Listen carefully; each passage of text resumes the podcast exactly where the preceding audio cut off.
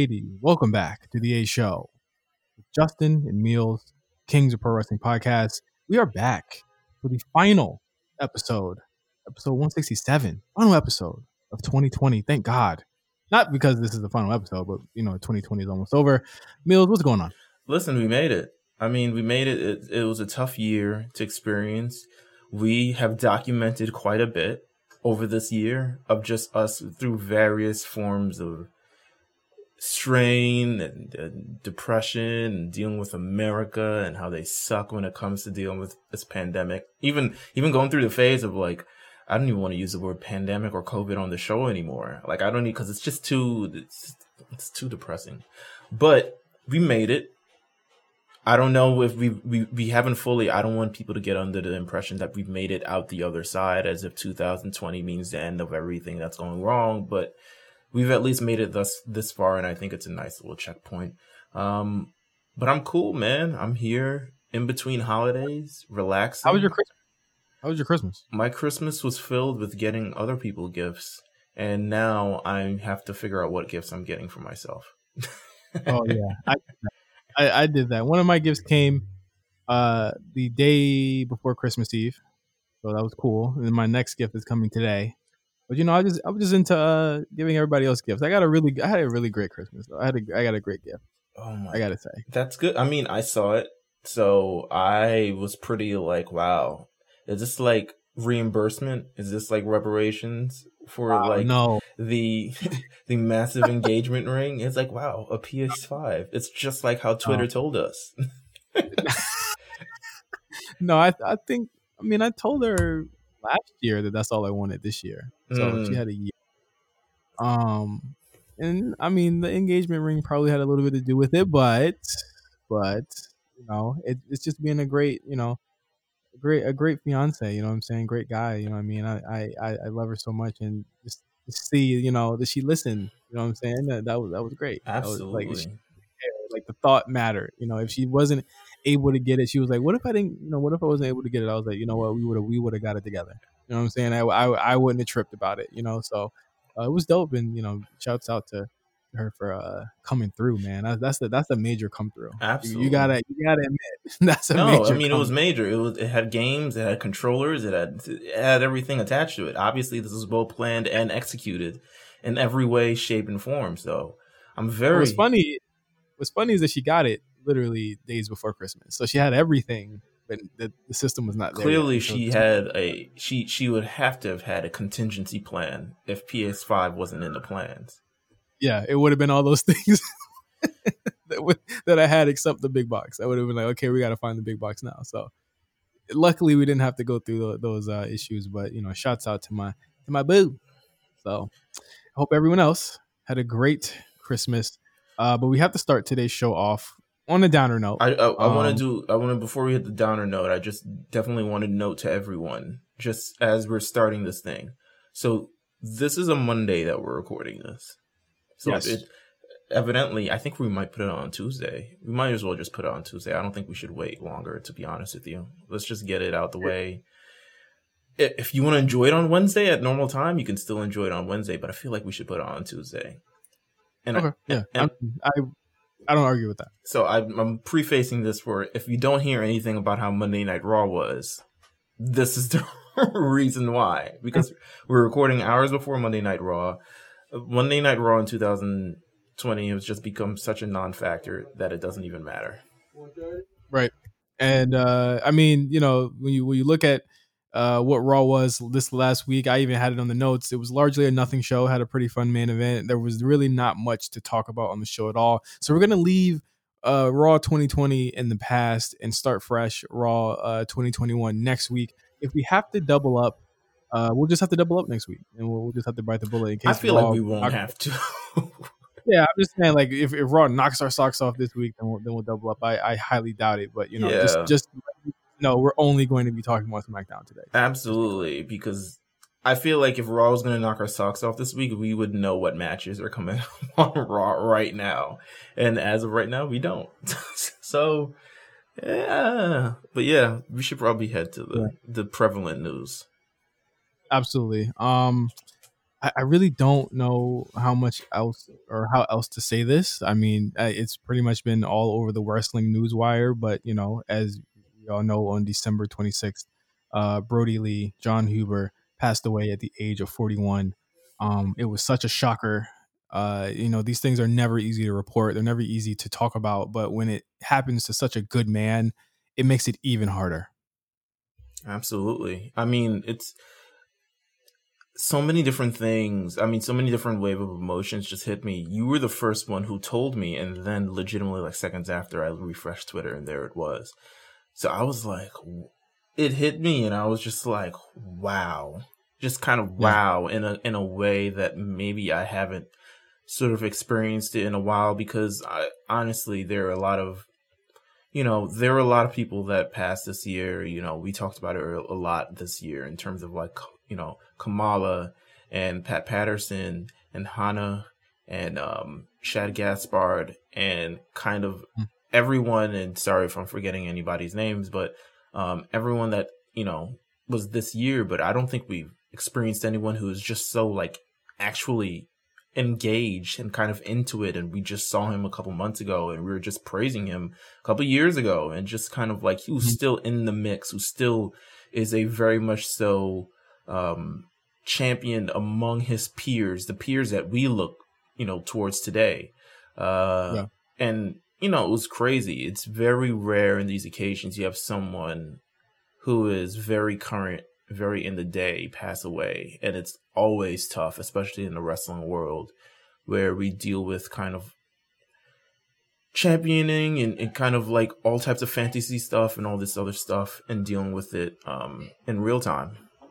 Yeah, and, and loss loss is so prevalent in pro wrestling and I wish it wasn't, but it is. And it's something that we've always had to deal with. I, I think you deal with loss a lot within loving this business and, and loving watching it because you know it, it's happened to people that that go so young we are weeks removed from pat patterson passing away literally this month and then we have you know Brodie pass away uh, as we all know he was in aew um, at the time of this but you know it has just been you know all the way down from aew to wwe down to the indies, everyone talking about their experiences with him. And all of these stories are just fantastic. If, if you want to look at some of them, look at Randy Orton's post, look at Big E's tweets. They have been extremely, um, you know, emotional but heartfelt. I think Biggie is given the, the best scope of who uh, Brodie Lee, Luke Harper was at the time. The Bray Wyatt one floored me. I teared up at that one. Um, it, I, it's it's chilling. I'm, I'm still talking about it right now.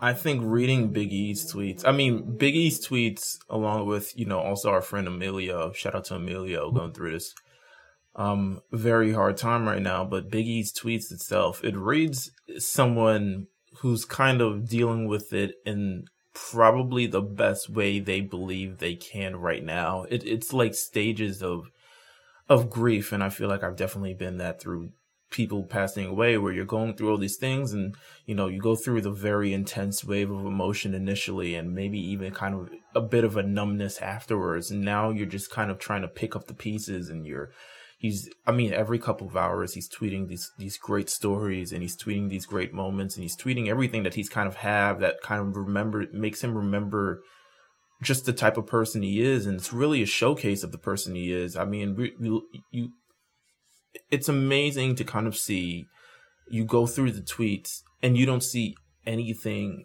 bad. Like not even mm-hmm. anything even close to like sideways. It's not even and everyone who and it's not even like it's not like people would say jump up, get out the water as soon as he passed and say something bad but you have all these sort of outpouring of like and he was a great this and he was a great that because that's the kind of person that he stood for.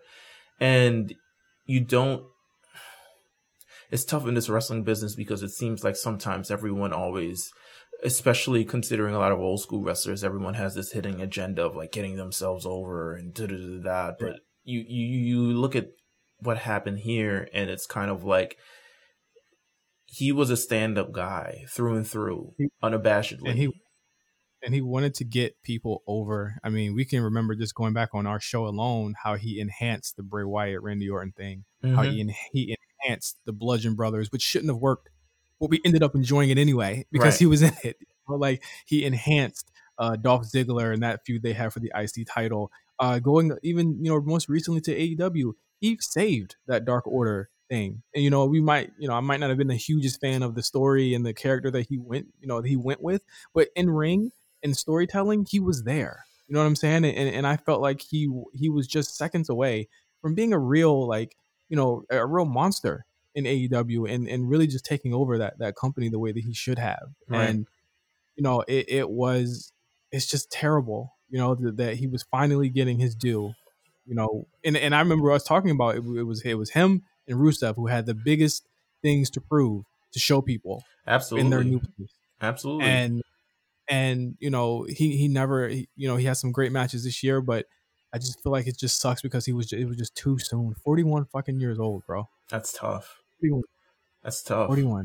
That's that's young. They're they're 41 year olds wrestling right now who still are just moving and getting things started kind of on the main roster and it's it's tough pill to swallow. It kind of, you know, I think you, you talked about the whole AEW and, and thing like that. I think we we're definitely one of the ones like, listen, if anyone has a gripe with how they should and anyone should have a chip on their shoulder, it should be Brodie Lee because Brodie Lee was someone who, you know, as as as much as we loved the character Luke Harper. Towards the end of days, I mean, he just wanted to wrestle and show off, and he was in the best shape of his life, and he felt like he wasn't getting an opportunity, and he wanted his way out, and he finally got his way out, and he's finally got to live through a little bit of his experiences and his character in AEW, and, and we were just happy for him when he won the TNT Championship. We were just happy for him because it's like this is where he should be. It's somewhat, it's where talent lines up with opportunity. And a lot of times the talent and the opportunity never line up. We talk about this kind of every week with a lot of superstars on the roster, but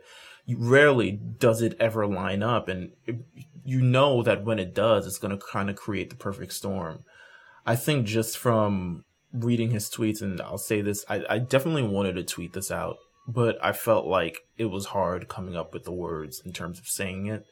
Um, so I'll just kind of say it just natively and maybe I'll tweet it out at a little later point in life. But I think this kind of just showing the outpour of support kind of reaffirms me in the type of person that I am and that I should be because I feel like at the end of the day, everyone wants to be remembered and everyone wants to have their impact, but it's just amazing to be remembered for just being an amazing father, amazing guy, and just having no, absolutely no words said about you. And this is, we, we both occupy industries where maybe you may have to step on a few people to get to the top. You may have to undercut a couple people or something along those lines, but it's kind of great to see that you can all around be a great guy and never really truly sacrifice who you are and still be praised in the way um, that you should be for being one amazing at what you do, two being an amazing person um, in the sport that you do, and three just being an amazing person to people. So I kind of want to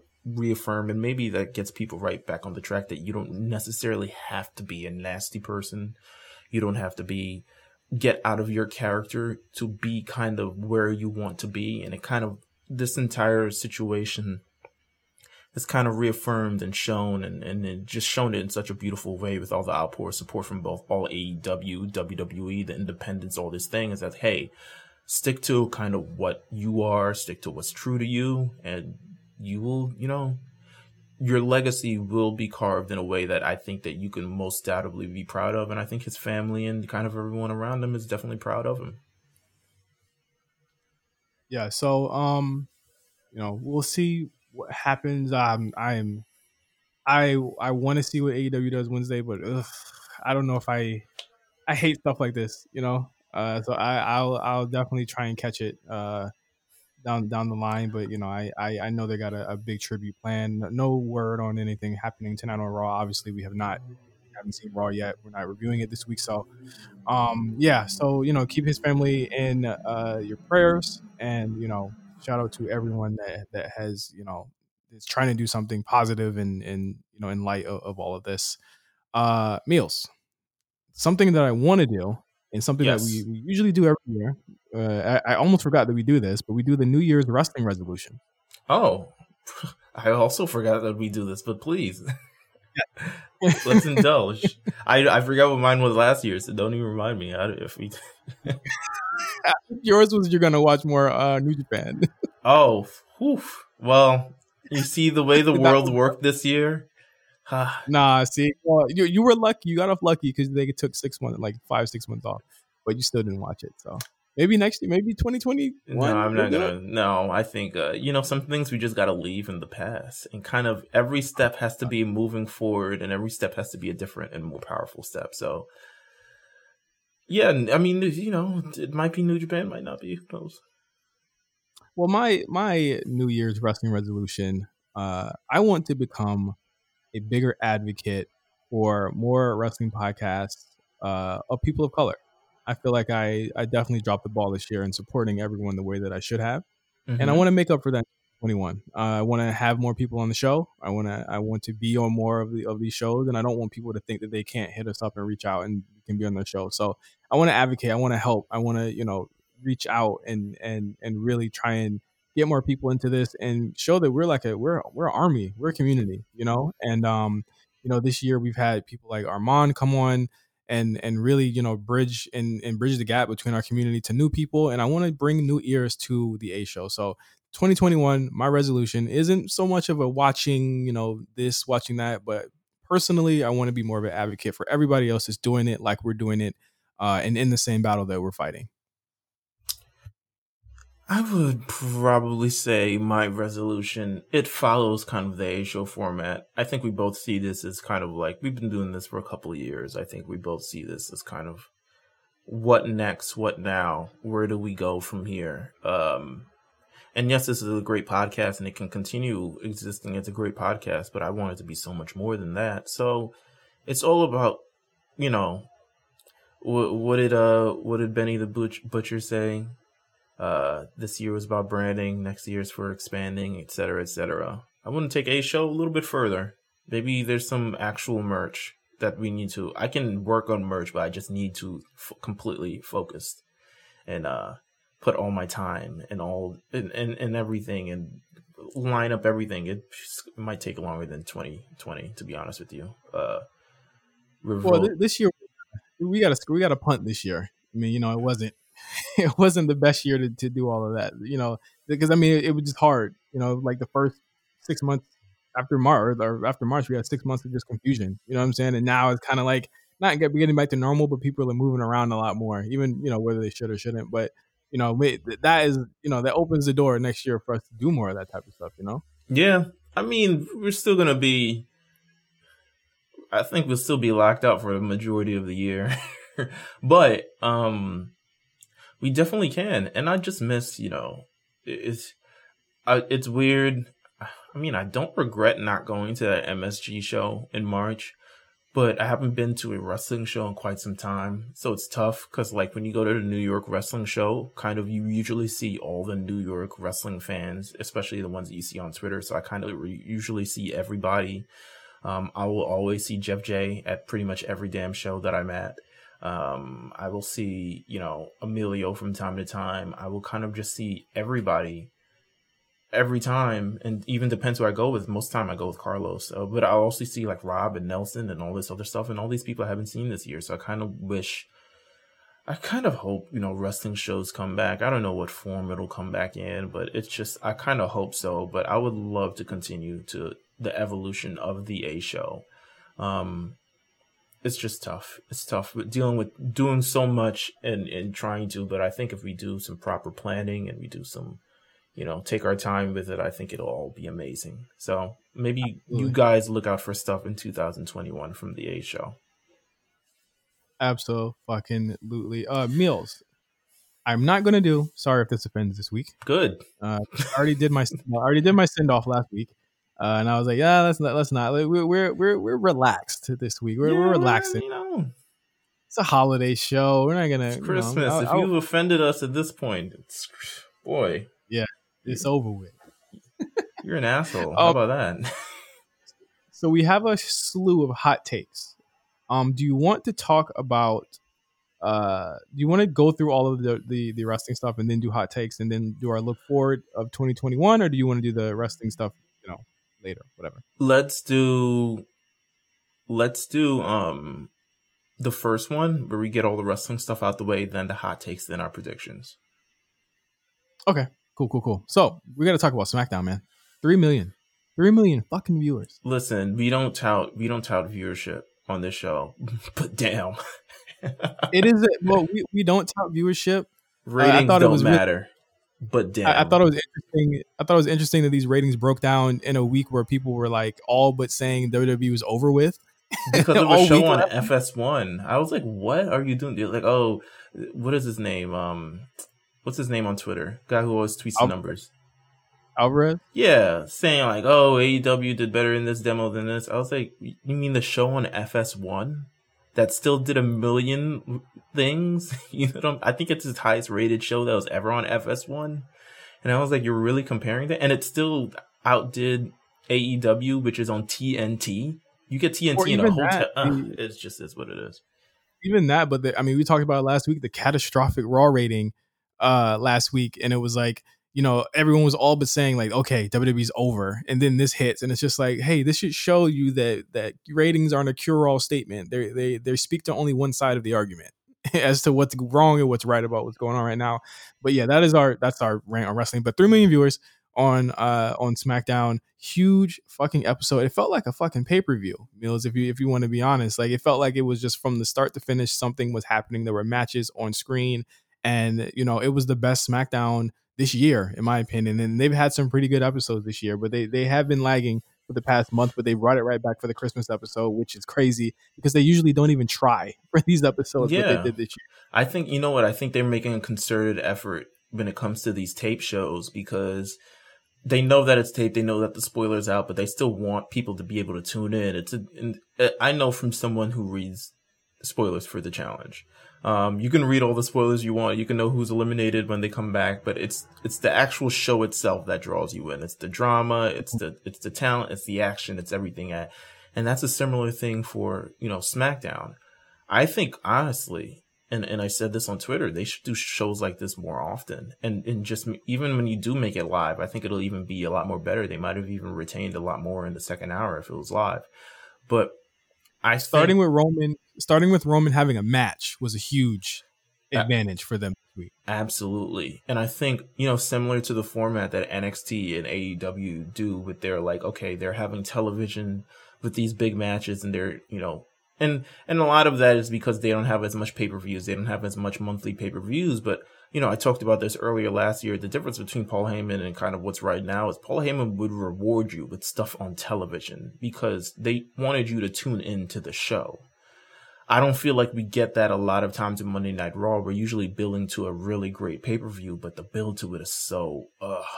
Like, let's have more of these shows. I mean, you have we have the tag team championships on Charlotte and Asuka. Of course, they're gonna bring them over to SmackDown to have this like once in a lifetime all star ass match.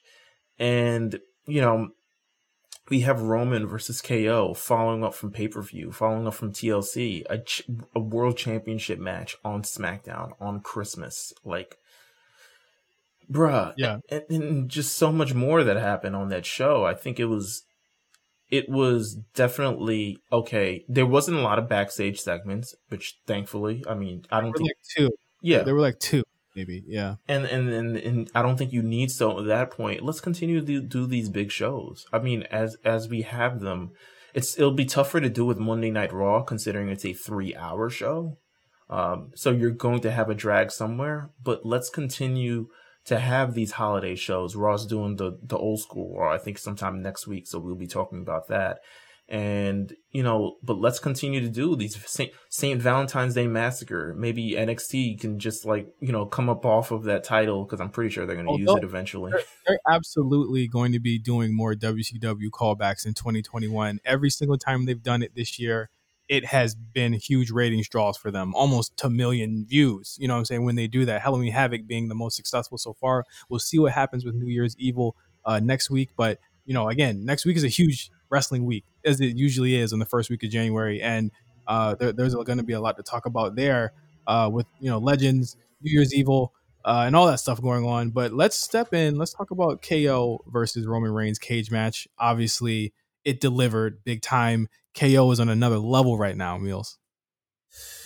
As we knew he could. I mean, quite honestly, is is they don't seem to miss with one another. I'm in the I don't know if the, I'm in the rare minority with this one, but I 100% do believe that that cage match to me was slightly better than the TLC match, and I'll give my ex- reason why. I'll say the cage match was better because it just had a different pace.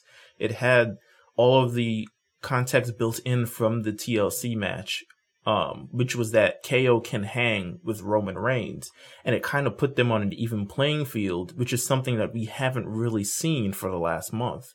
I thoroughly enjoyed that cage match more than the TLC match. And I'm not saying the TLC match was bad. I just think the cage match kind of took it to another level. I mean, it was incredible. Yeah, I th- I think again there there was a level of urgency. You're absolutely right where where they got to it immediately on the in the match, and you know we always like to to have that you know less of a feeling out period. Just go straight to it. This is a this is a grudge match, and they didn't do holds in this match. They started slugging, you know, from from the, the moment the bell rang um there was there was one thing that that like kept me from absolutely loving both matches and that was the overbooking uh in both with Jey Uso. I just think that it's like mm. It's, it's very overbooked. I felt the cage match more so than the TLC match was, was overbooked, but um it, it, it was just very it, it's it's just annoying to me. I and obviously I'm not a huge fan of of, of KO getting beat again twice in 5 days. Again, it's it's a bit much um for somebody that loses way too much as a face. I All think right. you got to give him something he has to get something. And if he's not going to get the IC title, what can he have? you know what I mean? It's it's going to be it, it's tough to to put him in that position, but it does help get this Roman character over. And I felt like Kevin did not look bad in the loss this time. So that is one thing. He didn't get completely beat. He just got outsmarted and cheated out of it. So, um, do we think this is the Rumble match?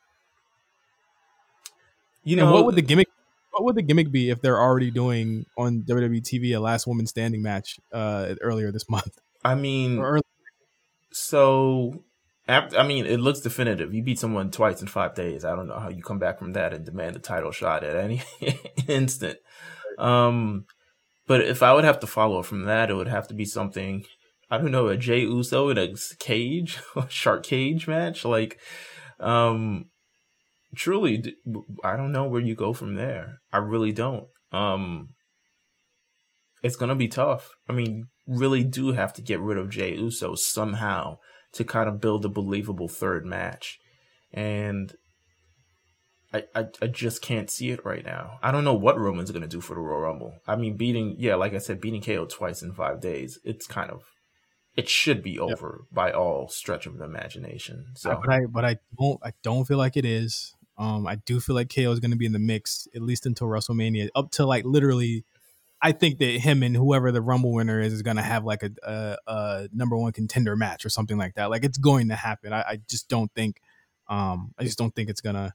Uh, he's over yet. Right. I think he's, he's done. Yet. And and with with you know Daniel Bryan, I, I don't think I have it on the show notes here, but oh, I do have it in the show notes. But you know we can just go right to it.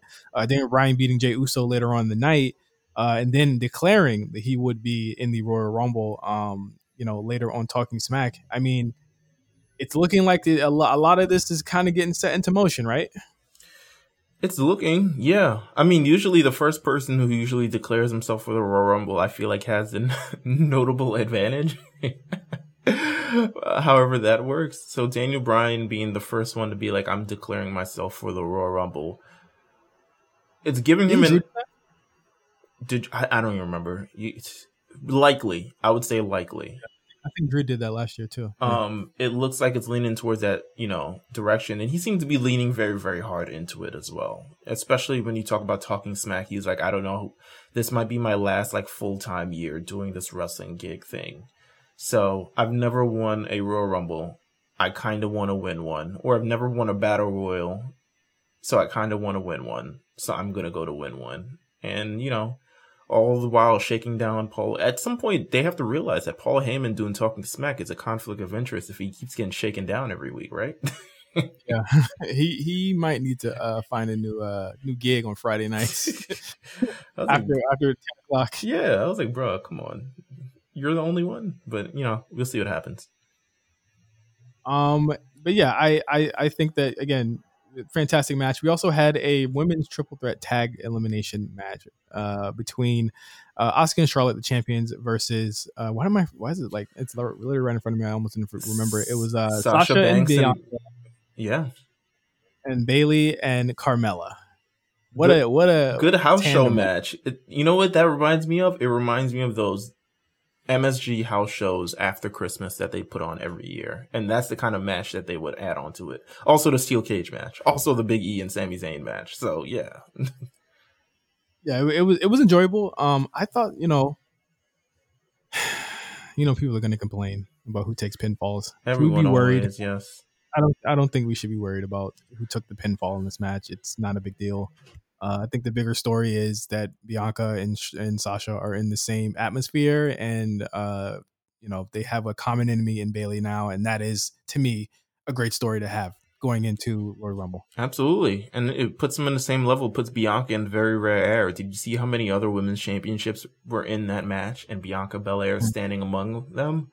They didn't put mm-hmm. Natalya in the match. They didn't put uh, Billie Kay in the match. They didn't put anybody else in the match. So it's very notable. And yes, Bianca Belair takes the pin, but it, it wasn't like Sasha Banks was going to take the pin because why would she? And it's also yeah. elimination match, and you know it just is what it is. Bianca didn't need a undefeated streak. you know, like that. That's not a gimmick that really would work for her or anyone. And I'm and uh, I'm sure they made it an elimination match purely to fill the time to have multi pinfalls, so they can extend it out during the show, which had very little backstage or in ring segments absolutely. So uh, don't worry about it, guys. You know, stop being again. Stop being so precious about certain things. You know what else? You know what else is people mad about? What? They they think what? that WWE's dragging Seth Rollins back to work on his hands and knees. oh my god! They're like, wait, Seth is back. His his child is big. They're like, his child still has afterbirth, or the afterbirth is still like around. You know, I'm mauling too much. Um, but they're still begging like yo why is he back to work already? Like his child is barely a month old. It's like i'm pretty sure he wanted to come back to work. And if he didn't want to come back to work he would not be coming back to work. Yeah i i seth isn't like uh mike bennett. I mean right and this isn't we're not we're so removed from like and i think it's a lot still coming from the residuals of like you know that cm punk podcast thing where vince is like saying like hey pal we need you back for you know we got Ryback coming up and we need somebody to face like you know it's i don't think it's that much anymore especially in a pandemic. You know what i'm saying? Yeah. Yeah and and also seth wouldn't be the uh Seth wouldn't be the one that would be like, I don't want to do this. Like he is absolutely a company guy whether you agree with it or not, like I wouldn't be back this early, but like whether you agree with it or not, I absolutely think he would be the one to be like, "Oh, Vince, I'll be there on January 7th. I'll be back to work." Like he's going to be back to work. That's what he loves to do. This is the business that he that he joined, you know, to be able to do these types of things. and things. his wife I'm, is also in the business. So it's not like she don't know. She gets it. Yeah. It's like, "Yo, you yeah. be out on Friday? All right, you know. I'll be here." Yeah, I mean, I'm pretty sure she's she's she has many people that uh that, that are gonna be helping her when he's gone. I I don't know, but you know, people would be mad if people would be madder if Becky Lynch came back to work. if she showed up in the Royal Rumble, I don't know if people would be mad or not, but I don't know if they would have the same energy. To be honest with you, I'm not sure. And people should be mad if she's back at Royal Rumble. Absolutely, they should be mad if she's back. Seth Rollins, it's the daddy. You know what I'm saying? Like he's gonna be there. You know what I mean? He, he's not gonna disappear. You know, absolutely. We're not traveling either. He's not. He's not a Playboi Carti. You know, he's just. Oh wow, wow. Whole wow. lot of Seth. Playboy Rollins. Playboy Rollins. Um, but a really good episode of SmackDown. Who do you think Seth is going to be facing? Is it Biggie? Uh, everyone Big seems to think it's going to be. It feels Biggie. Yeah. Damn, where's where's Buddy Murphy? Buddy Murphy, Murphy, chilling with the Mysterios. You chilling? Gone. It's gone. And the thing is, is that Seth is the one who got sent to hell, and he's the one, he's back first. he has the program on the way back. Yeah, I mean, I'm not surprised. I've not, I've seen it before. The Murphys and the, the Mysterio are supposed to be feuding with King Corbin and his Wolves of the Glory, or whatever the hell they, the Court of the King, or whatever the hell they're called. Those two ugly guys. They're supposed to race racist and a nigga that loves steak. How about that? uh, we'll see how it nigga goes. with watch Baron Corbin. He, I'm the nigga with the bag. That's Baron Corbin. um, yeah, it, it is weird, but I, I, do think it's Biggie too. And and what a what a what a better I couldn't think of a better person to to face Biggie than than Seth. I think that's just fantastic. Um, I think that's it for SmackDown. No, no, no, no, no Big E. Big, yeah, Big E. Wow. We were right there. Big E uh, wins the IC title in a really good match with Sami Zayn. Sami Zayn even even busted out a, a plancha. I was like, oh, he's he's working, working tonight. First of all, main event lumberjack match, kind of everything in the stars, everything in motion. They've been promoting this, not promoting this, but I think the storyline has been very good leading up to it. Um, even with Sami Zayn getting a win on Big E in the prior, and everyone was like, "Wait, why is he getting a win?" And it's like, well, it's a story. And now here we are. He's the Big E's Intercontinental Champion. Great moment. They brought out the very um Knicks winning Game Four against the Miami Heat and not getting swept confetti, and the massive confetti, the whole confetti budget. People were raising him on his arms. I saw Otis raising, raising up Biggie. I was like, there you go. That's where you belong. See? No, you didn't say that. You didn't say that. You said you better not drop him. I saw that. and he better not. What's wrong with him? right. right where he belongs. Um. So really good episode, SmackDown. Really, I I would advise everyone to go out of their way to watch that. Uh, don't leave that on the DVR. Actually, watch that episode. It's really really good. Um, we're gonna take a really short break, and then we're gonna come back with our final hot takes of the 2020 season of the A Show. So stay tuned uh, for the A Show. We'll be right back. We talked on on Friday Night SmackDown about what's next now that Jey Uso is seemingly in your rear view mirror, and you said something that you have not gotten a check off the mm. list yet. Yet is winning the Royal Rumble. Yeah, you know we don't know. One of the things that I appreciated about being forced to retire is that you never know when this is going to end, right? Like you never know, so you have to appreciate every moment. And even though it's been a couple years now since I've come back, I still cherish that. I still cherish this feeling. And but you come up with these things knowing that it could end at any time these things that you want to check off the list. And you know, in my 20 plus year career, I have never won a battle royal. Isn't that crazy? Like, and I wrestled in like crazy places where people aren't very good, right? Like in battle royals with a bunch of people that you would have never heard of that aren't overly good. And for whatever reason, some of them were good. For whatever reason, I could never win a battle royal.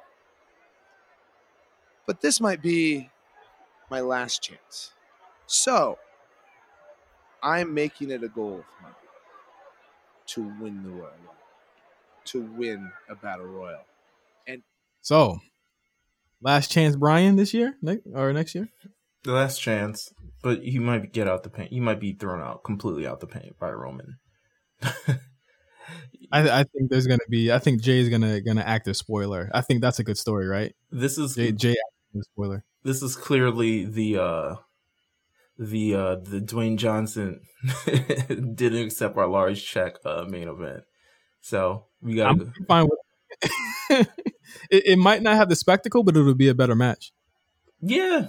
Yeah, I mean, you never know. I don't know. Roman's kind of on a different level. Imagine Roman gets a four star. Roman, and Rock, Roman and Rock, Roman and Rock gonna be a lot of talking, and we're gonna give it a four star off that. It's gonna be off the, the promos they cut in, in the ring together. Listen, like Brian, someone Brian, said, Brian Someone said, um, we're gonna get into this Roman and Rock feud, and we're all gonna hate it once The Rock starts calling him the tribal queef, and I was just crying. Yeah. um, that is gonna happen. That is going to happen. and you're going to hate it, and I'm. I should do this. Should be a pot of shame because I, I will go back to this moment. You saying it might be fire, and I'm like, nah, we we go with Daniel Bryan. I'm we, a Rock Mark, so it doesn't matter to me if um if Daniel does get another WrestleMania main event, I think it might be time to to move him up a, a, a lot more slots in the uh in the all time list. Yo, we should make an all time list though. Like yeah, right. Like my my all time list is a lot different. Like my all time list might have a lot more current era people than people think. Do honestly. All right, so here's the thing: we make an all time list. Do we make one that is like specifically our all time list, or do we make the all time list? I think well, well, me and you would probably argue for quite some time. Yeah, about this. We would. We, I think mine would look absolutely different than your all time list. We could try. We could try. we, might, we might have to get Armand, uh, Chan. But I have to uh, seek out some more people, to be honest. yeah, we might have to get a lot of people to do that because it can't just be me and you. We would it would never get done. Because I'm I'm not. Yeah. Yeah, I'm happy Emilio in on it, uh, Kaz in on it, Wale in on it, like get an all time list and then just put it out in 2021. All time. Listen, a show, all time list 2021. It may be coming. We have to discuss this because, like, I'm thinking the of it A-list. right now. Ooh, oh. Ooh, oh, Miz reference too. Uh, no. anyway, um, um, yeah, like I, I, you know, I'm thinking of like Daniel Bryan in, in the in the sense of this guy worked everywhere. Um, came to WWE, was fired, had to retire, came back, did it, did did thirty, um, did you know, did WrestleMania again, having winning the Royal Rumble and then going to, to Mania and the main event again. He's he's an all timer, bro. He might be an all timer. You, you, can't deny that. He's he's at least top three. At least top three. At to me. least top three of all time. Mm-hmm. Of all mm-hmm. time. Mm-hmm. He would have he ha, would he be at more manias than, than Austin at that point? He he be he would have more, not main events, well, but like Austin's run wasn't as long. Like there's so many other people who have had longer runs than Austin. I'm not gonna put that because like you're not gonna say Edge is like a better all time than Stone Cold Steve Austin, even though Edge's run has been. Your all, he would he be in your top ten all time though? I no, bet you goddamn Edge would not. Be. Edge wouldn't be in my top of all time. No, he wouldn't be. As much as the as much as I love the guy, he would not be in my all time list. Like not all, not say all time list, just not my top ten. How can we make an all time list that encompasses not only just you know common sense and actual like statistics and analytics, but also like personal, like because a lot of the all time list is going to be our personal thoughts, right? right? Like, so we need an actual rubric on like things to follow. Like these five things are kind of like what um that we're grading on and like how much they have and all this other stuff like that. That's how we would have to do it yeah, it, it, it was legacy. I don't know, man. Just kind of like, like you don't think, like like hold on, you don't you don't think that if Daniel Bryan no, hold on. Let me look. What are the stats? What are the stats? I gotta, I gotta go to the stats. I Daniel mean, Bryan like, is clear. great. Don't get me wrong. He's great. I don't think he's top three of all time yet. Yet, yet, yet. We're I, not. We're not. We're, we're thinking about. We're not thinking about. You know, we're, we're thinking about yet. Like he could be by the end of his career, uh, heavyweight championship once, four times WWE championship, Intercontinental championship, tag team champ, SmackDown tag team champ, United States, Money in the Bank. Uh, he's the Triple Crown champion, Mad Slammy Awards, uh, Wrestler Observer Awards it, out the ass, most, most outstanding wrestler from 20, 2006 to 2010. If if if he's if we're talking af- in this 21st century, I would put him in the top 10 for sure. But I can't we I don't, I don't know. We'll have to see. Let's let's explore this another day. We already started with the arguments that we'll never come back from. We got plenty of hot takes that we need to go through. I'm so sorry. I'm sorry, everyone. But if I'm, I'm telling you, we gotta have that convo. Someone's gonna someone's gonna hear this and be like, "Oh, absolutely." But uh, we'll see. What let, us let's let's work on this all time list uh, a little bit it. later. But let's get let's get to the hot takes uh, segment of the show so we can end the year with a bang of hot takes. All right. Listen, um, we got hot takes pretty much out the wazoo. Uh, let's start our first. Of course, we're starting off with our man Busby, um, who uh, who delivered a hot take. Let me see if this is actually his hot take. I want to make sure everyone is everyone's before I uh, before I fuck things up. Okay, all right, cool. It is. Um, his hot takes is next to Charlotte, Alexa Bliss is one of the most protected women on the roster. I wouldn't oh. say that, especially not after this year. I would I would say that. I would say that. I don't More even than... think she takes I don't think she took a pin in any of those tag team matches where she lost. Um I don't know if she I think she's protected to an extent where it's like, wait, why are we giving her so many like why are we giving her so much wins considering how much she doesn't actually like deliver on an in-ring scale you know what i'm saying mm-hmm. I would say she's protected. I would say she's actually highly protected, but I think it's more so because of how versatile she is. Um, next to Charlotte, I, I can't I, imagine I, anyone else more protected. To be honest with you, unless you're talking about Asuka, but I even think Asuka. Yep. Yeah, I would say Asuka probably. Asuka's on a different level of protection because even if you want to say, "Oh, she's not protected," look, think about who she loses to, and it's like, "Oh, she just loses to other people that are protected." you know what I'm saying? Like she doesn't lose to like jobbers. So I mean, you you are right in the sense that Alexa doesn't just lose to anyone. Um. So yeah, I'll, I'll agree. I'll, I'll, come down from that, and I'll agree. Yeah. Yeah. She, yeah. she is. She is protected. All right. Good one, Buzz. Hope you had a Merry Christmas. Um. Let's see. The next one comes from the Tribal Beef. Wow. Okay. Well. uh. Roman, Roman Reigns' 2020 run has been amazing, and I'm glad he has the title again. He deserves a proper long reign, but KO should have won at TLC. The real intrigue is Roman's evolution as a heel character. The title looks right on him, but he doesn't need it. The the, the Roman stands are coming for you right now because they're not about to like what we say here. Uh, I agree. I, I think this is this is it shouldn't be a hot take, but it is actually a hot take. Um, you know, Roman having a long run. we talked about this with Sasha. The long run thing is just such a non-argument. What is a long run? like like most long runs that, that people have, you don't like them. You know what I mean? Like Becky Lynch had a long run. And that was the run that everyone said she should have had. And by we month six, week six of the run, people were already tired of it. You know that um, Finn Balor had a long run in his first title run in, in, in NXT, and he probably defended it like three times. it, it, it, it is not an argument to have a, a, long run. The long run argument don't mean much to me because I we come from an era where people were getting it hot shotted to them, and we also come from an era in the early 2000s where Triple H and John Cena had it for a year straight.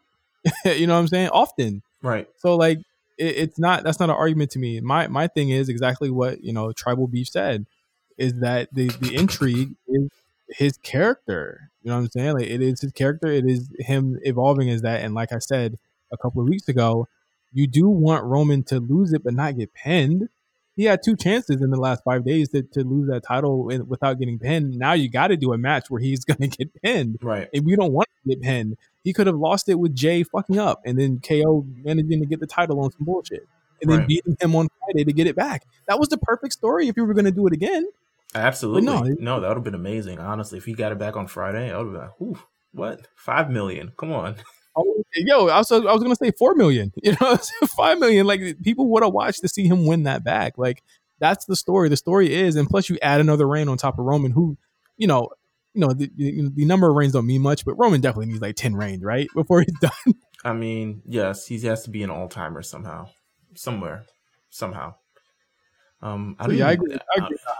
I, don't even think anyone. I mean, maybe Seth is in terms of amount of reigns and stuff. Uh, I don't think anyone's kind of close to the like Triple H kind of echelon number.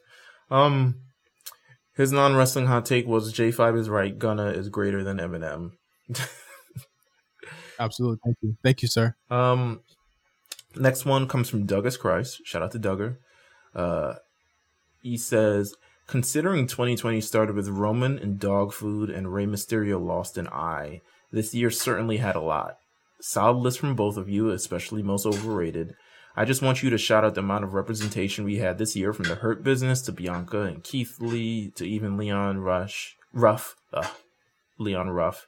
Um, especially been watching too much challenge. Um, especially with everything that went on in 2020, it was fire to see. Enjoy the New Year's, fellas. Well, first of all, thank you.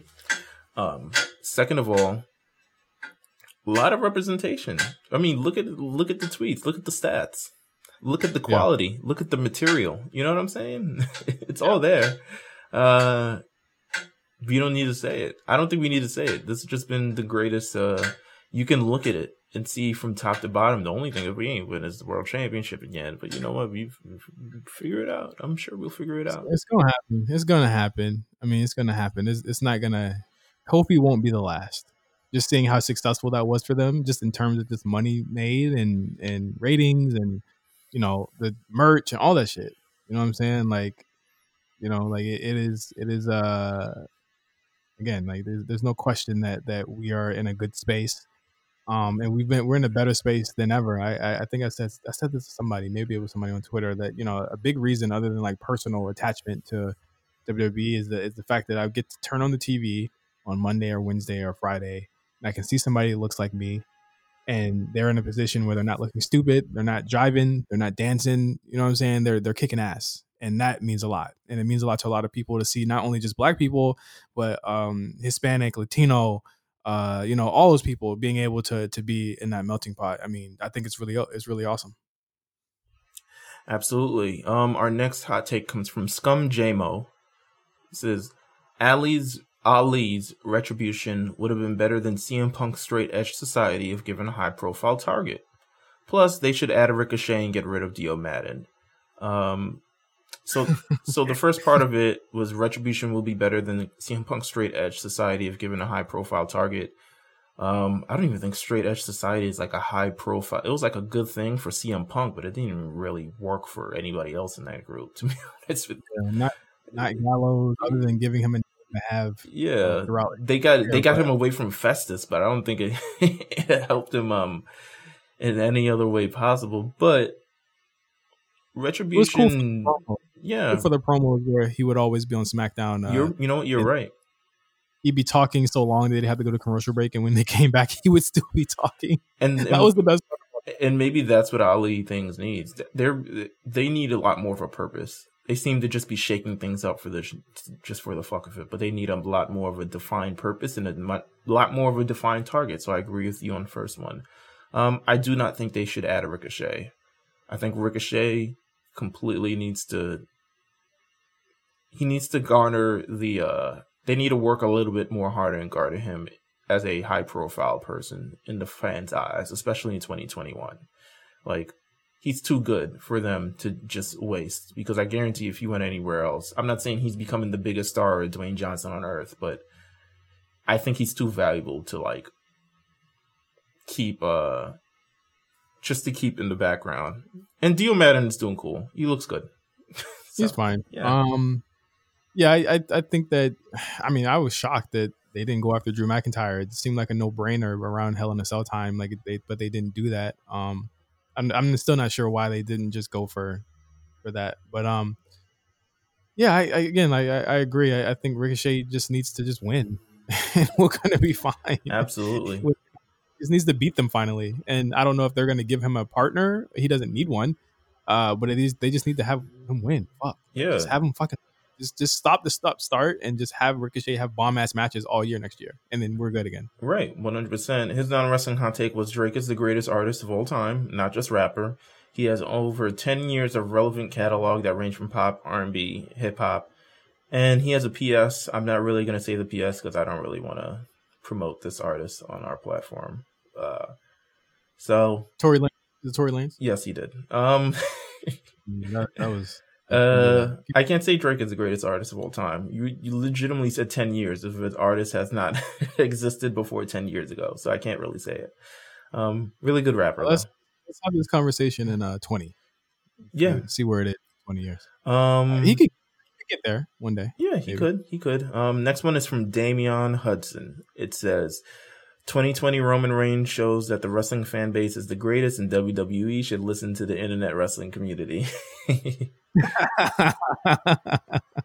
hey, can't argue with you there. I think everyone was just like turn him heel. Fuck it. But yeah, they finally listened. Yeah, but it was more so the bag. You know, WWE doesn't like to miss out on a bag. Imagine if they had turned John Cena heel. I mean, I don't know. Uh, d- Who But- knows? but It, it, the optics are different. The optics are so much different. Like John Cena had a lot of people that he could have run through, and they was even taking people from other shows to bring over to to, to fight him at one point. Like they, it was just different. Like they needed that new Hogan, that new Austin, to a point where they didn't. They don't really need that, and they don't want to promote a new like that. You know what I'm saying? Like they don't. They don't want another uh, Austin Rock where they can leave. You know what I'm saying? So they they're not trying to put anybody in that position where they could be another one of those guys. You know, so they said they probably figured, okay, we could do Roman finally because we've got now, uh, we have Drew McIntyre now. He could be that. We have Becky Lynch now, and she is that. You know what I'm saying? So like they have a lot of options to choose from for people that could that could turn the corner Mhm. uh, for them. They could have just did that with Roman. With John Cena, no, not not so much so. They didn't have women that they pushed like that at that time either. So um, the, the optics are way different. I could say now uh, confidently, 10, 15 years later, John Cena should have never turned heel, and I'm glad they didn't do it. Absolutely. Um, his non wrestling hot take was Jay Z's music, which music is in all capital letters, is overrated. Great lyricists, but Kanye West, Drake, and Kendrick Lamar are all better at making music, which is again one all capitalized. Um, I'm going to. All right, so here's why I'm going to disagree with you. I don't know if you want to step in, but here's why I'm going to disagree with you. All three artists that you named on the other side of that coin have an incredibly immense amount of help creating music. um, and Jay Z does it too. But Jay Z, I think, you know, just because I think he's a lot more lyrically inclined than a lot of other people, um, I wouldn't sleep on his ability to create music. No, it's just it's just not true. it's just not true. Like Jay Z is the greatest rapper of all time. yeah. Whether it's music, he's the greatest rapper of all time. yeah. He, he is that right now. It could change one day. You know what I'm saying? I I've never stuck to, especially with the music, I've never stuck to the idea that these are the top three. This is the Mount Rushmore. It can never change. It can change. It absolutely can. It's the same way that people hold on to Jordan and LeBron. We're not going to get into that, you know, but it's the same way people do that. I'm of the mind that it can absolutely change. I Mhm. will never say, okay, this person will be number one forever. You know what I'm saying? Because it's just not. That's not how the things go. That's not how the world works. You know what I mean? So, you know, as as far as right now, Jay Z is absolutely it. You talk about music. Uh, what, what do you mean? He's not because he's not singing? That's Yeah. fine. He doesn't. You know, he doesn't, he doesn't need to sing. He's different. Like he's a different type of artist than the rest of these people are. Um, you know, I might not be jamming some of his new stuff, but I went back and I listened to the motherfucking uh, Blueprint yesterday, and it still hit like it did in 2001. I listened to fucking Blueprint 2 a couple days a couple days ago. Like I always go back and listen to Jay Z. I can't say I do that for everybody else today. So Mm. that's just that's the argument. Mm. it's just it's that that's just false. Jay Z is is one of the greatest. Stop it. Absolutely. Um, let's go. This next one comes from Caleb. Caleb Catlin. Uh, So oh Caleb Caleb sent me a really nice tweet. I it got lost in the salt. I play on PS5. Uh, but thank you, Caleb, for the nice words. I'm, I just want to say it vo- vocally instead of tweeting it. Thank you for the nice words. absolutely. He sent you, a, Same he here. nice too. Yeah, he sent you some nice words He did send me some nice words as well. Also, he had a, I think he had a birthday a couple weeks ago. So, you know, happy belated. Um, Jey Uso is one of the best heels in the business because I am so tired of seeing him on my television and interrupting two of the best matches this year between Roman and Drew and Roman and KO. There is no one I hate more in my wrestling programming than Jey Uso and Pat McAfee, and that's great heel work. Gotta make me tune in to see him eventually when he gets the comeuppance. Okay, Pat is a good heel. Jey Uso just a bitch. Like I, I hate him because he's a bitch. oh my god. Uh, yeah. Yeah, he is. I see what you mean, Caleb. I, I fuck with this statement. Um, he says, is non-wrestling hot take is Eminem cannot be one of the goats when he's not even a top five white rapper. The, the Jack Harlow album is better than anything Eminem has done in the past 10 years. Okay, you pick the worst 10 years of any stretch of Eminem. uh, of, of, of, of Eminem or, or white artists in general. Let me just listen. Eminem wouldn't Eminem would wouldn't ever sell 50k first week.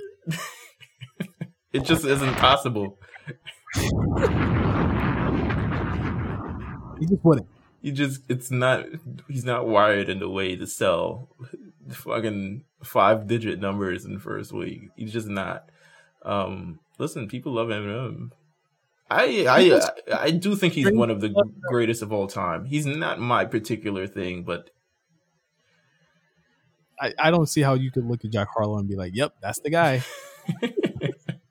I don't see But you listen to the album. I I skimmed it, you know, and I was like, "This this just isn't."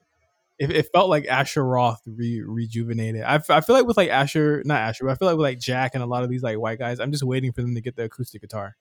mm, I'm just waiting for them to just just start strumming on the guitar and saying that you know I don't really do hip hop. Like that's that we're months away from that with him. I, I'm an artist. Yeah, I, I want people to really realize and and not feel betrayed about this and really scale back your expectations of who this guy is. He has already said that he kept Tory Lanez verse on his ver- on on that song because he doesn't do cancel culture. I really need you guys to really think about who you're who you're advocating here. really think about it. Eminem, uh, to, to be fair, Eminem's never done anything like that. He's never done anything like that. Right. No, you're right. You're right. Um, next hot take comes from Scott. It says, when it comes to talent evaluation, Vince is right more often than not. I would say, I would say, yeah, he's got a long thing, but he's definitely wrong. Some, he's definitely wrong at sometimes, but he's definitely right more. He's right because he has a lot of resources to make sure that not only is he right, but it stays right. I, I, mean, you can deny him. Yeah, yes, he hasn't. It hasn't been. Uh, some of it hasn't hit as, as immediate or, or as well as, as before. But I, I mean, I, I cannot deny that you know Drew McIntyre, Becky Lynch, you know those, those, are two that he built up to be the, the, the stars that they are right now. Like it's a machine. Like with Vince, it's not just him. Right. I think people got to like recognize that. Like yes, he is the final say, but there's a lot that goes into that that makes sure that it is that it's the vision that he has with it. You know Absolutely. what I'm saying? So, um, yes, it is Vince that makes that that final shot, that final that final button press. But it's also marketing. It is it's this, it's that. Like there's there's a lot that goes into it, and it was it's always been like that. And you know, I say that as hard as far as him being a kingmaker, he absolutely is. And how could you deny that? Like that that's just what it is. Just don't be a don't be a liar, bro. You know what I mean? Like you gotta be true. So yeah, I absolutely agree. Um, next one comes from Kenny at Kbrofi Jr. It says NXT Takeover Portland is the best takeover of all time. Hmm. Uh uh-uh. uh. Just, just, just. Uh, well, you know, it's still New Orleans. It's still yeah, New Orleans. It's still New Orleans. It's still. It's still New Orleans. I don't even that era. Is, that yeah. Era feels, that era was just like the thing is, it's not even this era. It doesn't even, and it's sad to say that. It, I don't want to be that guy. It's like, oh, NXT used to be better back in the day because it's still like, it's not even like a big thing. It's still an NXT. I don't want to say NXT was better back in the day, but that era, man, it just had everything. It was a moment. So, yep, it just is. But NXT Takeover Portland, very good. It's still very good. Um, Next one comes from Dream TV 2. Uh, shout out to you. Big, you know, always appreciate your support. Uh, what's good, fellas? I'm in the hyperbolic time chamber at the moment, but I'm still tapped in. You guys are great as always. Best of luck in that chamber, my friend. Um, that being said, my hot take is that by the end of 21, year 2021, if intact, the Hurt Business can be one of the best five five best factions in WWE history. Mm, they got they got to me they got a long way to go. They got a my, long my way to go. They haven't faced no they haven't faced no adversity really. They've just you know been I mean? beating up Apollo Crews and Ricochet. yeah, and retribution. Yeah. I, I think that I, I don't I'm not I'm not rocking with it. I mean, yes, I love that they're black and they they pick on white boys every week, but you got to give me more than that. There has to be something more to to this story. They to me they're very one note. I'm not gonna lie. Like I enjoy them, but they're very one note. Yeah, the show needs to kind of run through them. They need to have a lot more of a, a hold on the actual Raw show instead of just a segment where you know they're even beating up white guys or just taking or or joshing nerdy black guys or something like that. Um, yeah. They need a little bit more in the show, kind of like how Evolution, even a little bit of New Day, even a little bit of um, you know, thing, just a lot more intertwined into the actual show itself. So, um, we'll see. Um, his non-wrestling hot take is Charizard is one of the most overrated starters in all of Pokemon. Wow, how dare you? That's for you. That's for you. What what, what, you what, you gotta say about that? I don't know. What you? I don't know where he. Where did you grow up on? Because if it's not Charizard, who? I always, I always pick the uh the leaf leaf version. Oh, I like okay. the leaf. All right. I always pick Bulbasaur. I pick Chikorita. Um, I think the only time I, I kind of didn't do that was uh the Ruby Sapphire era think that was it. I even went grass for um for um Sword and Shield. Hmm. Okay. All right. Turn that up. Um, I love the Earth. this one comes from Air Forces dipped in hot sauce. Uh, Charlotte's hate and the constant race baiting regarding her is disgusting. They constantly weaponize race when discussing Charlotte and why she always put in the front seat, but if we were to discuss colorism regarding someone like Naomi, it would be crickets. Wow.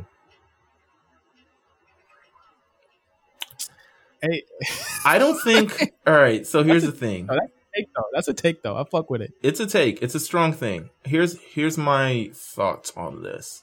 Um, I don't agree that Charlotte should be targeted because I don't think it's Charlotte. I think it's the machine behind Charlotte. And I'm about to get in my very conspiracy moment. I think it's the machine behind Charlotte who wants to appease to a very large fan base of America in terms of what she represents. Um, but also, I won't say that Charlotte doesn't deserve to be in the spot she's in because she was terrible when she started and she is very good now. Um, colorism regarding Naomi, I think that's a much bigger discussion.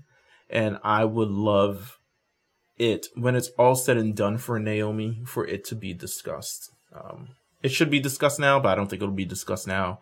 Um, but I would love it for it to be discussed in the future. Do you think it's racial?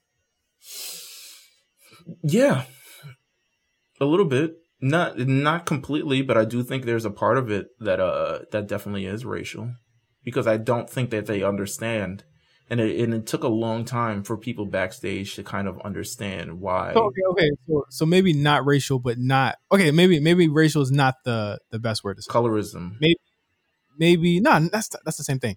Uh, maybe it's because then you on, on the other end you you have examples that people because because I mean like Charlotte was always going to get pushed because she's a Flair. Mm-hmm. And that's not really there's not really racial about that. You know what I'm saying? But we, the the thing that caught me was that you that you said um, they don't understand, and I think that out of touch is definitely something that there's there's something there for them being out of touch for sure with how big Naomi is. Absolutely, I agree. I think I think out of touch is better. I shouldn't have said race. I should have said out of touch is probably better because I feel like we, you know, it's. I mean, it's wrestling. Obviously, there, there's always going to be an undercurrent of that. Absolutely. But with, with Naomi, I think that they don't understand what's popping right now with black women. Absolutely. Period. I, think I think like when you're when you're trying to get that lightning in a bottle, because because the thing is like we, we got to see what they do with Bianca first, right? Mm-hmm. You know, what I'm saying we can say that they don't they do or don't understand. Like the fact that they allow Bianca to talk how she talks, still, is I've never seen anything like it. You know what I'm saying? Like we, Naomi don't even talk like that. You know what I'm saying? Like Bianca talks she like does, a, like, but it's not. Yeah, not not like not like Bianca does. Like Right. Bianca talk like she's a little bit more witty and charismatic and things with it. yeah, Yeah, she, she like she from the block, and I and I fuck with that. But it's like we're we're gonna see if they can if if they have their their head on their shoulders absolutely. with her. So I, I I mean not I'm not gonna say too early to tell, but I, I do think there's a sense of there's a sense of race, but there's also a sense of them being out of touch. I mean, look at who you're talking to, Bruce Pritchard, Vince McMahon. You know what I'm saying? There are not enough women, not enough, not enough people of color in that in that in that you know in, in those room, in that- spaces, right? and that's the issue. Like it, it is there uh, absolutely is an under undercurrent of race before people you know get upset and say, "Oh my god!" I absolutely agree, there is, but I don't. It, I don't think it's prejudice to that extent. Like Charlotte was always going to be pushed like that, the same way that a Lynch or a Rollins is going to get pushed when she's of age, or a Bryan Danielson Jr. is going to get pushed. You know what I'm saying? Like that's that's how wrestling works. But on the other end, a Kofi Kingston the second, you know, whatever would be pushed the same way. You know what I'm saying? Because his dad did so much. Same with with The Rock. So just want to clear that up. Um, non wrestling hot take was bringing up Chris's weight was kind of low. He is ugly, old, washed, hairline recession further than anything the economy has seen, and his facial features are smushed into making one spot. We don't gotta make fat jokes. wow. Um, wow. Good for you. Uh, It is what it is. It is what it is. It is what it is. I have no sympathy for him at all. I, I'm sorry. Neither do I. Um, he uh he contributed uh financially to a loser.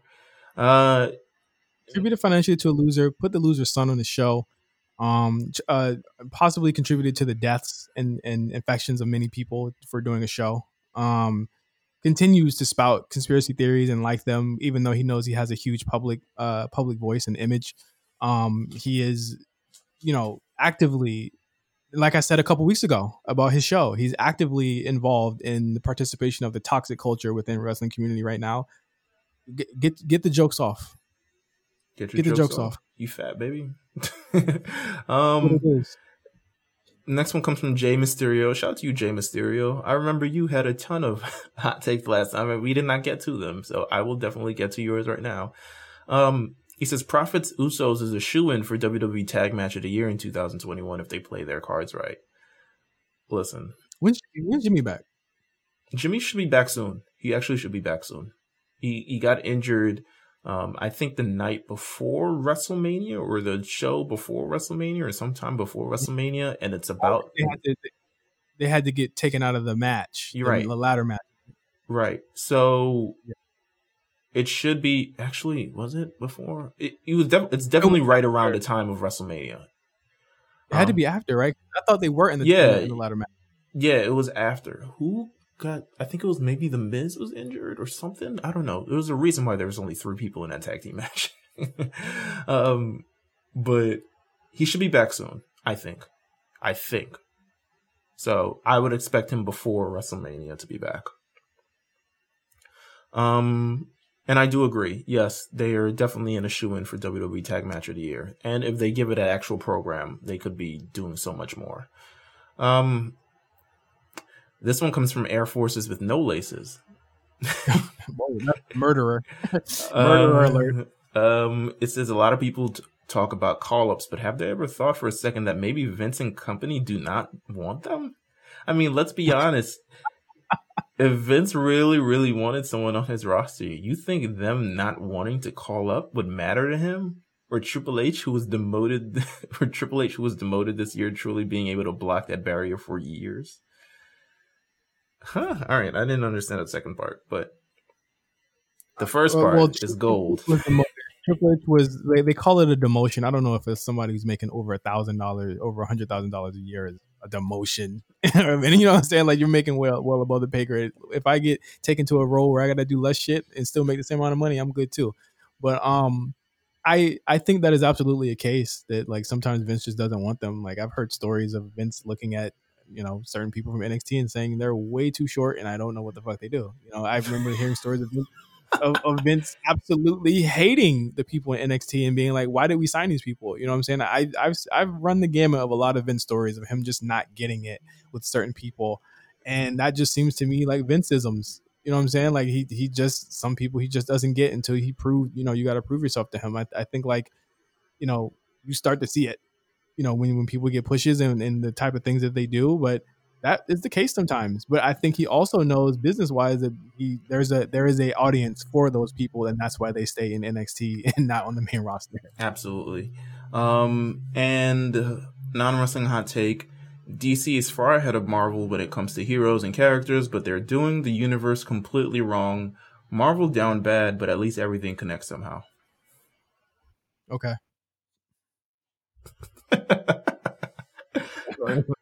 okay. um, next one comes from uh, J Mac.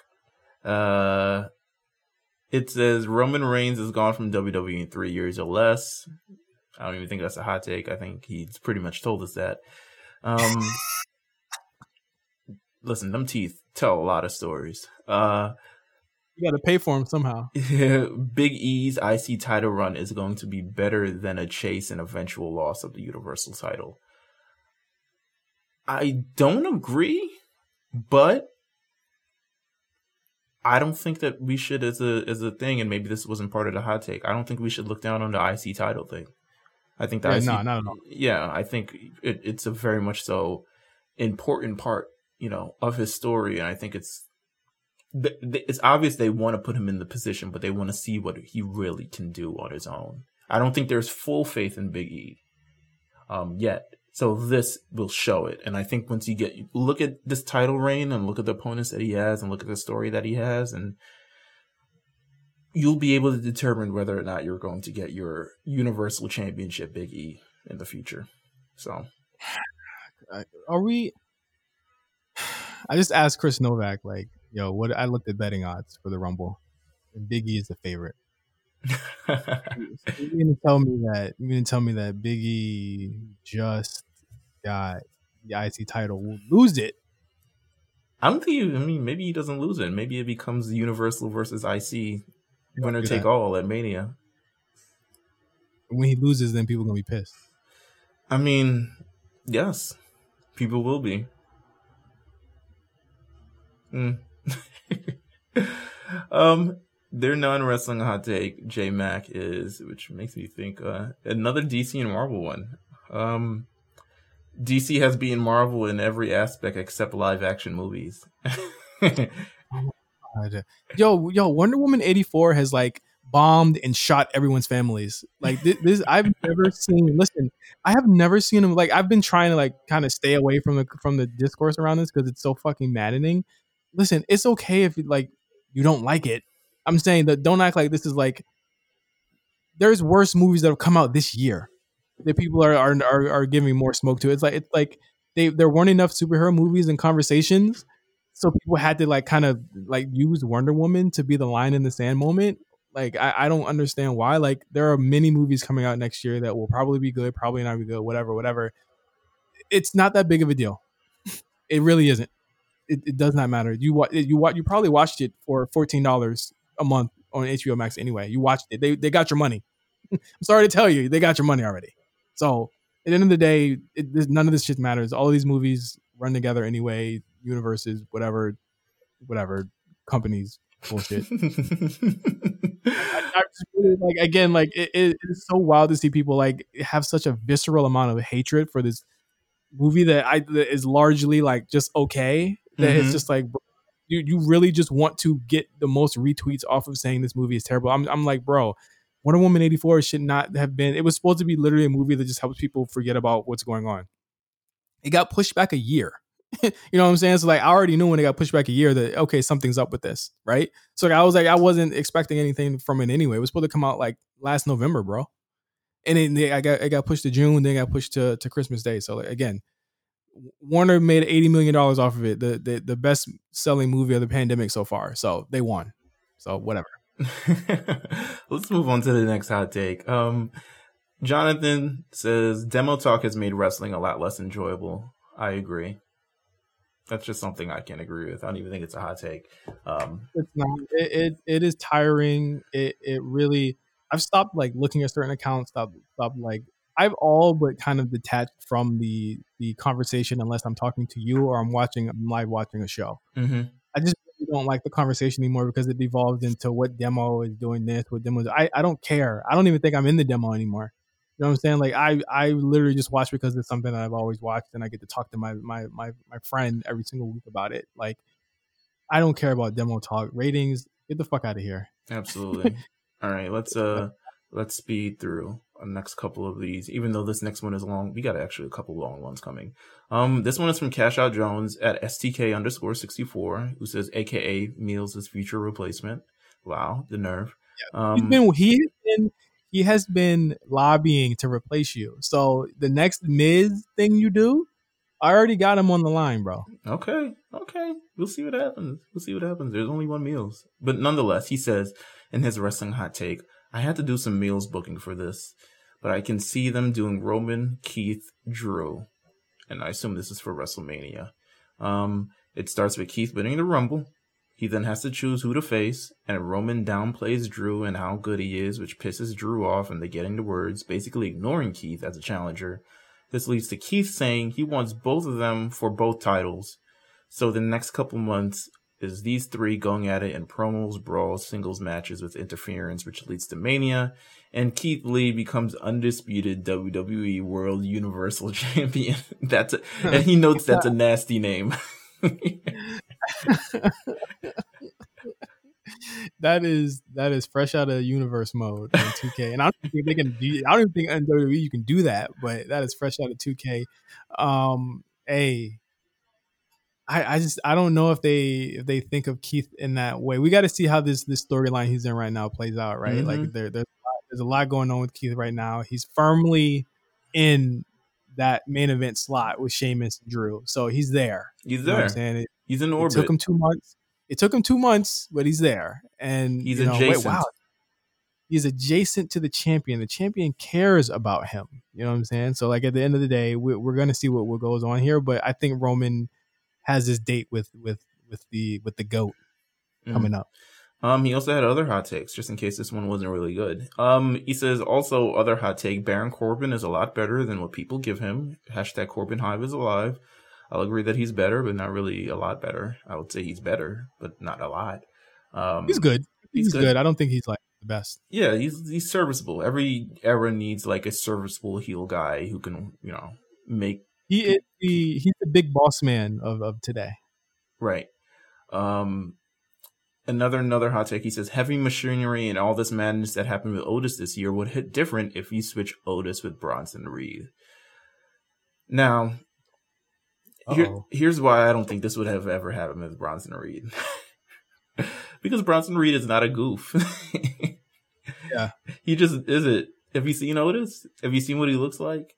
I mean, I'm sure Vince McMahon sees dollar signs and all types of like sports entertainment character. With Bronson Reed, you see kind of like, yes, he's a big guy, but you see a cool athletic like person. He's not going to be pushed the same way as Otis because mm-hmm. Otis is a guy who rubs his tummy and does worms in the ring, and Bronson Reed jumps off top ropes and beats the shit out of people. So but here's the difference. Here's the big difference. Otis get hosed.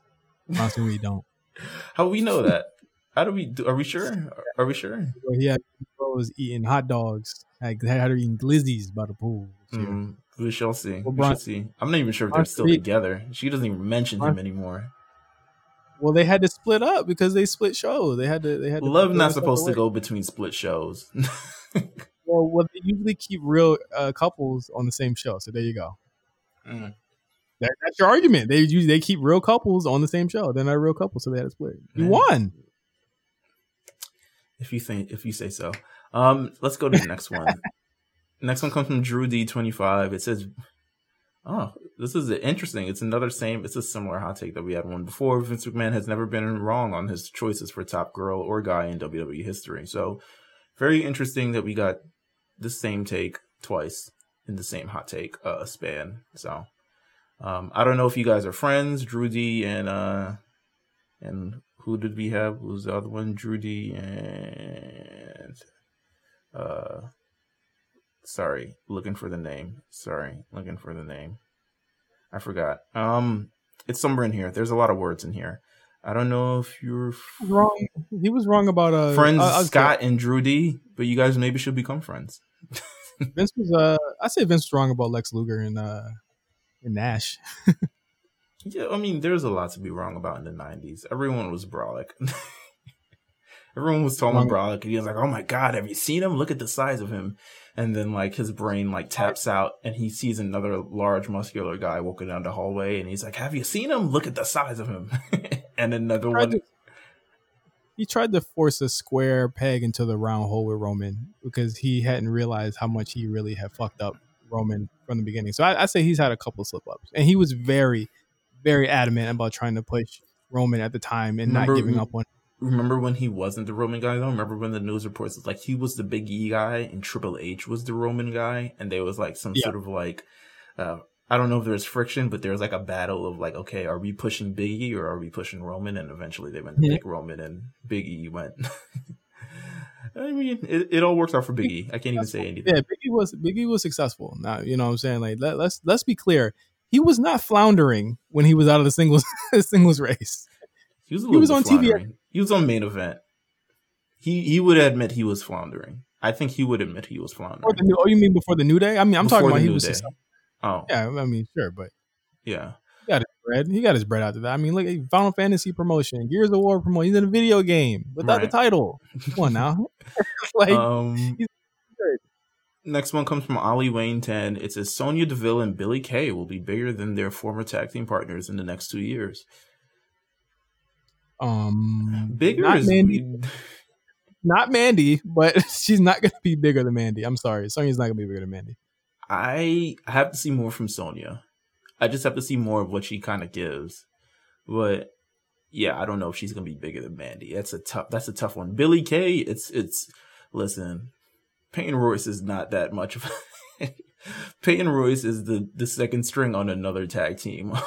unfortunately, the bar is low. The bar is low, and you know why Billie's gonna win because she can talk. Yeah. Even if she's not great ring, she can talk. So she's gonna win because she can cut a fucking promo and she has people laughing at her. I'm pretty sure she fucking blows it down in the back. You know what Hey, I'm saying? yo. In the- in- that that that's actually like a bad Wii reference. I could let, let me let me let me rephrase that. She she probably has everyone on the floor laughing from the stuff that she does, and I, and I think it's mm-hmm. funny. Like she nearly makes everyone corpse every single backstage interview she does.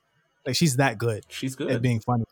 Hey Kayla is one of the greatest moments of this generation. You know what I'm saying? Like it, it, it is a great moment. Like let's just be clear. But I, I I'll agree with one of them. Half a hot take. I'll, I'll agree with one of them. Um, this one comes from Omar. Let me see if this is the last one. It, um, it is the last one. Okay, and it's a long one. So, it says Sasha Banks and Bayley for rivalry of the year. Sasha Banks and Bayley had a great rivalry and a story around seven months, and it being a major part of the summer. Some could see it as a rivalry beginning in September, but the overall story in itself, including bits and pieces, that made it what it was throughout the year before they split. They were these two were great at subtle nods and symbolism which were rampant throughout leading to good stuff and making it difficult to see who was going to turn on who. The women don't normally get long and well highlighted stories like this one, so it was special to see them being a part of shows for a while and getting all this time, especially cool because they're women of color. Great matches throughout, and whether it was as a team them helping one another or going against each other. They really made the TV watchable when it was bad at times, especially before the Thunderdome and Roman. They also did fantastic in viewership, which gave them top three or four highest rated segments of the pandemic era in all of wrestling, culminating to their last match. We got 2.5 million viewers for their match, the highest of the year before the Christmas episode. I know ratings talk is mostly lame, but when you don't have fans at shows and can't hear their reactions as well as having a decrease in viewers in like all of TV, this is a great reflection on just how much people cared about them and their story. Sir, I appreciate, sir, or madam, or Omar, I appre- I appreciate this very long, was- very well thought out. He had the arguments for our ass today. He was just like, y'all not gonna tell me no today. You're not gonna tell me viewership don't matter today. Listen, two Yeah, point five uh, million before Christmas. I, I'll say the one thing that keeps me from saying this is that it would it took them way too long to do it. Yeah. And it got to a point where myself, Meelz, and a lot of other people were like, "Is it tonight? Is it tonight? Is it tonight?" And they just would punt on it. And the, to me, the biggest thing that hurt this rivalry, I, I like to call it the Gargano thing, right? Where they stretch it out another month where they didn't really need to. I think the Oscar thing was completely unnecessary. I, I thought it was just unnecessary. I, I remember, we, we- I remember being pissed on the show after you know I, after I she won it, and I was all right. I get it for the moment because I think when you, at the end of the day, in terms of creating this moment, beyond them being tag team champions, they were also champions of respective brands. So it's not, you can call them, it, for the moment, it'll go down in history. I think it'll go down in history as one of the greatest tag teams of this year. I think they'll go down in greatest history of one of the women tag team and all the other stuff like that. No one will be able to say that. It's a great history making moment. But like Justin said, it just went on longer than it should have. And it, we suffered through a lot to get there. Like a lot to get there. Like mm-hmm. Lacey Evans beating Naomi like three times in a week. Tamina um, beating multiple times of um, what's her face? See, I can't even remember her friggin' name now. Um, crazy girl. Uh, Nikki, girl, Nikki Cross. Bayley, Bayley beating Nikki Cross a lot of times. Yeah, that was that was a down. That was all a down of period. I- this, all of these people sacrificed to get to this one feud that happened in maybe, I think Two they, weeks. Yeah, they they it happened, and then it ended at Hell in a Cell. So maybe it lasted like a true like month and a half. I can't I can't vouch for it. I just can't. it, it, it was. I mean, Sasha was off TV for a lot of it too. She was she was gone completely. Remember that she she got the injury angle. She got injured again, and then she came back during the match with Nikki Cross. I think in Night of Champions or something like that. Mm-hmm. So or Clash of Champions, it, it was it, it, to me it, it was too much stop start and and I mean just I mean you look at even Edge and Orton who had really good promos and, and really you know their their matches might not have hit but they did have a storyline that was concurrent all the way through or, or Randy and, and Drew which I thought had matches that over delivered what we expected from these two Um, I mean, even Seth and the and the Mysterios. You know what I'm saying? They they managed to stretch that out from fucking January all the way to November.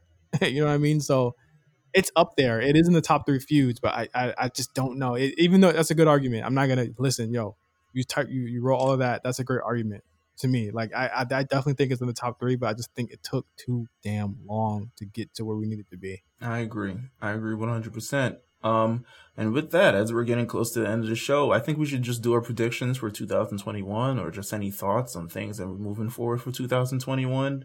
Um, Justin, what would you like to see in 2021? What would you like to see more of? I, I want to see NXT really become more of. I, I, think NXT needs to go more towards a sports entertainment angle, and they have been doing that because I, I think I just enjoyed a lot more. Um, I think I want to see main roster specifically like Raw. Really, again, I said it's two weeks in a row saying this. You need to focus on your new talent. You need to focus on your ricochets. You need to focus on your Keith Lees. They need to be front and center next year. Uh, SmackDown, Bianca Belair needs to be front and center you need to really carve out who the next guy is below Roman and KO and Daniel Bryan because there are guys there that need that chance, and you Absolutely. need to carve out who you need to carve out who that's going to be because once those once these programs are over, there's no draft coming after that. You have to build somebody up to to carry that summer and and, and move on. So create these new stars and really build them. There is such a depth of talent, and a lot of these guys are not going anywhere anytime soon. So you need to build them up and get them to where they need to be now. Absolutely. Um, I would say probably I would like a lot more compelling television. If I'm watching yeah. every week, please do not make me regret watching every week because watching Raw has been. Dr- As we say this, it's still hours before Raw. I haven't seen a match announced. I haven't been looking on the timeline. Um, I haven't seen many matches announced. It doesn't even seem like they have Raw kind of under control or kind of any sort of long booking with this. Um, let me actually take a look now. But There's nothing. I'm yeah, Twitter right now. Nothing. Yeah, so it's kind of make us want to watch TV again. Give us these moments. Give us these experiences. Build up to this segment. Something along those lines. I need something better to watch TV. And that goes, and that, that can lean over into the NXT thing too, because I do think sports entertainment is as good as the matches are in NXT and as much as an alternative provided. I don't think it'll get across as strongly enough without the character building and everything that they're doing on NXT now. So I hope more so towards the future we build towards that um, and there's just a couple. I mean, I want to see more for for friggin' Ricochet. I want to see more for like, God, um, who else? I mean, who who who strikes you that you would like to see them do a lot more with in in, in 2020? Uh, you, you got to do more with you got to do more with Keith Lee. I mean, that's that's at the top of my list. You got to do more with Keith Lee. Uh, Ricochet's there as well. Um, you, you, Drew Gulak is is there as well. I want to see them do more with him. I think he he does well, you know, with with the funny stuff. But I want to see him get get serious. Aleister fucking Black, come on, you can't find anything for him to do. Come on, you, you put the fiend on TV every week. You can't find something for Aleister Black to do. I just feel like the reason the the TV isn't compelling it's because we keep seeing the same people over and over and over and over and over again. That's why like Riddle Lashley is exciting because it's different. It's not just facing and beating the same guys over and over again. Like do something different with these guys. And I think that's the factor where, where NXT like works because you put a guy like Leon Ruff in that position. We'd never seen it before. And it was interesting and it was compelling and it was awesome because he was a, he was a, a, really dope face. And you know, Damian Priest even. So it, it is like you know, it it is definitely like something where you, we have to start getting these guys that you've called up and they have no, you know, direction, get them in a position to, to succeed. And, and I think that they really should, uh, they really should be doing that right now. So that is what I think we should be looking forward to in 2021. Um, once again, thank you all for listening to the A Show throughout 2020. Uh, that that's for me and Meelz as well. You've made this such a fantastic show and such a fantastic experience for both of us.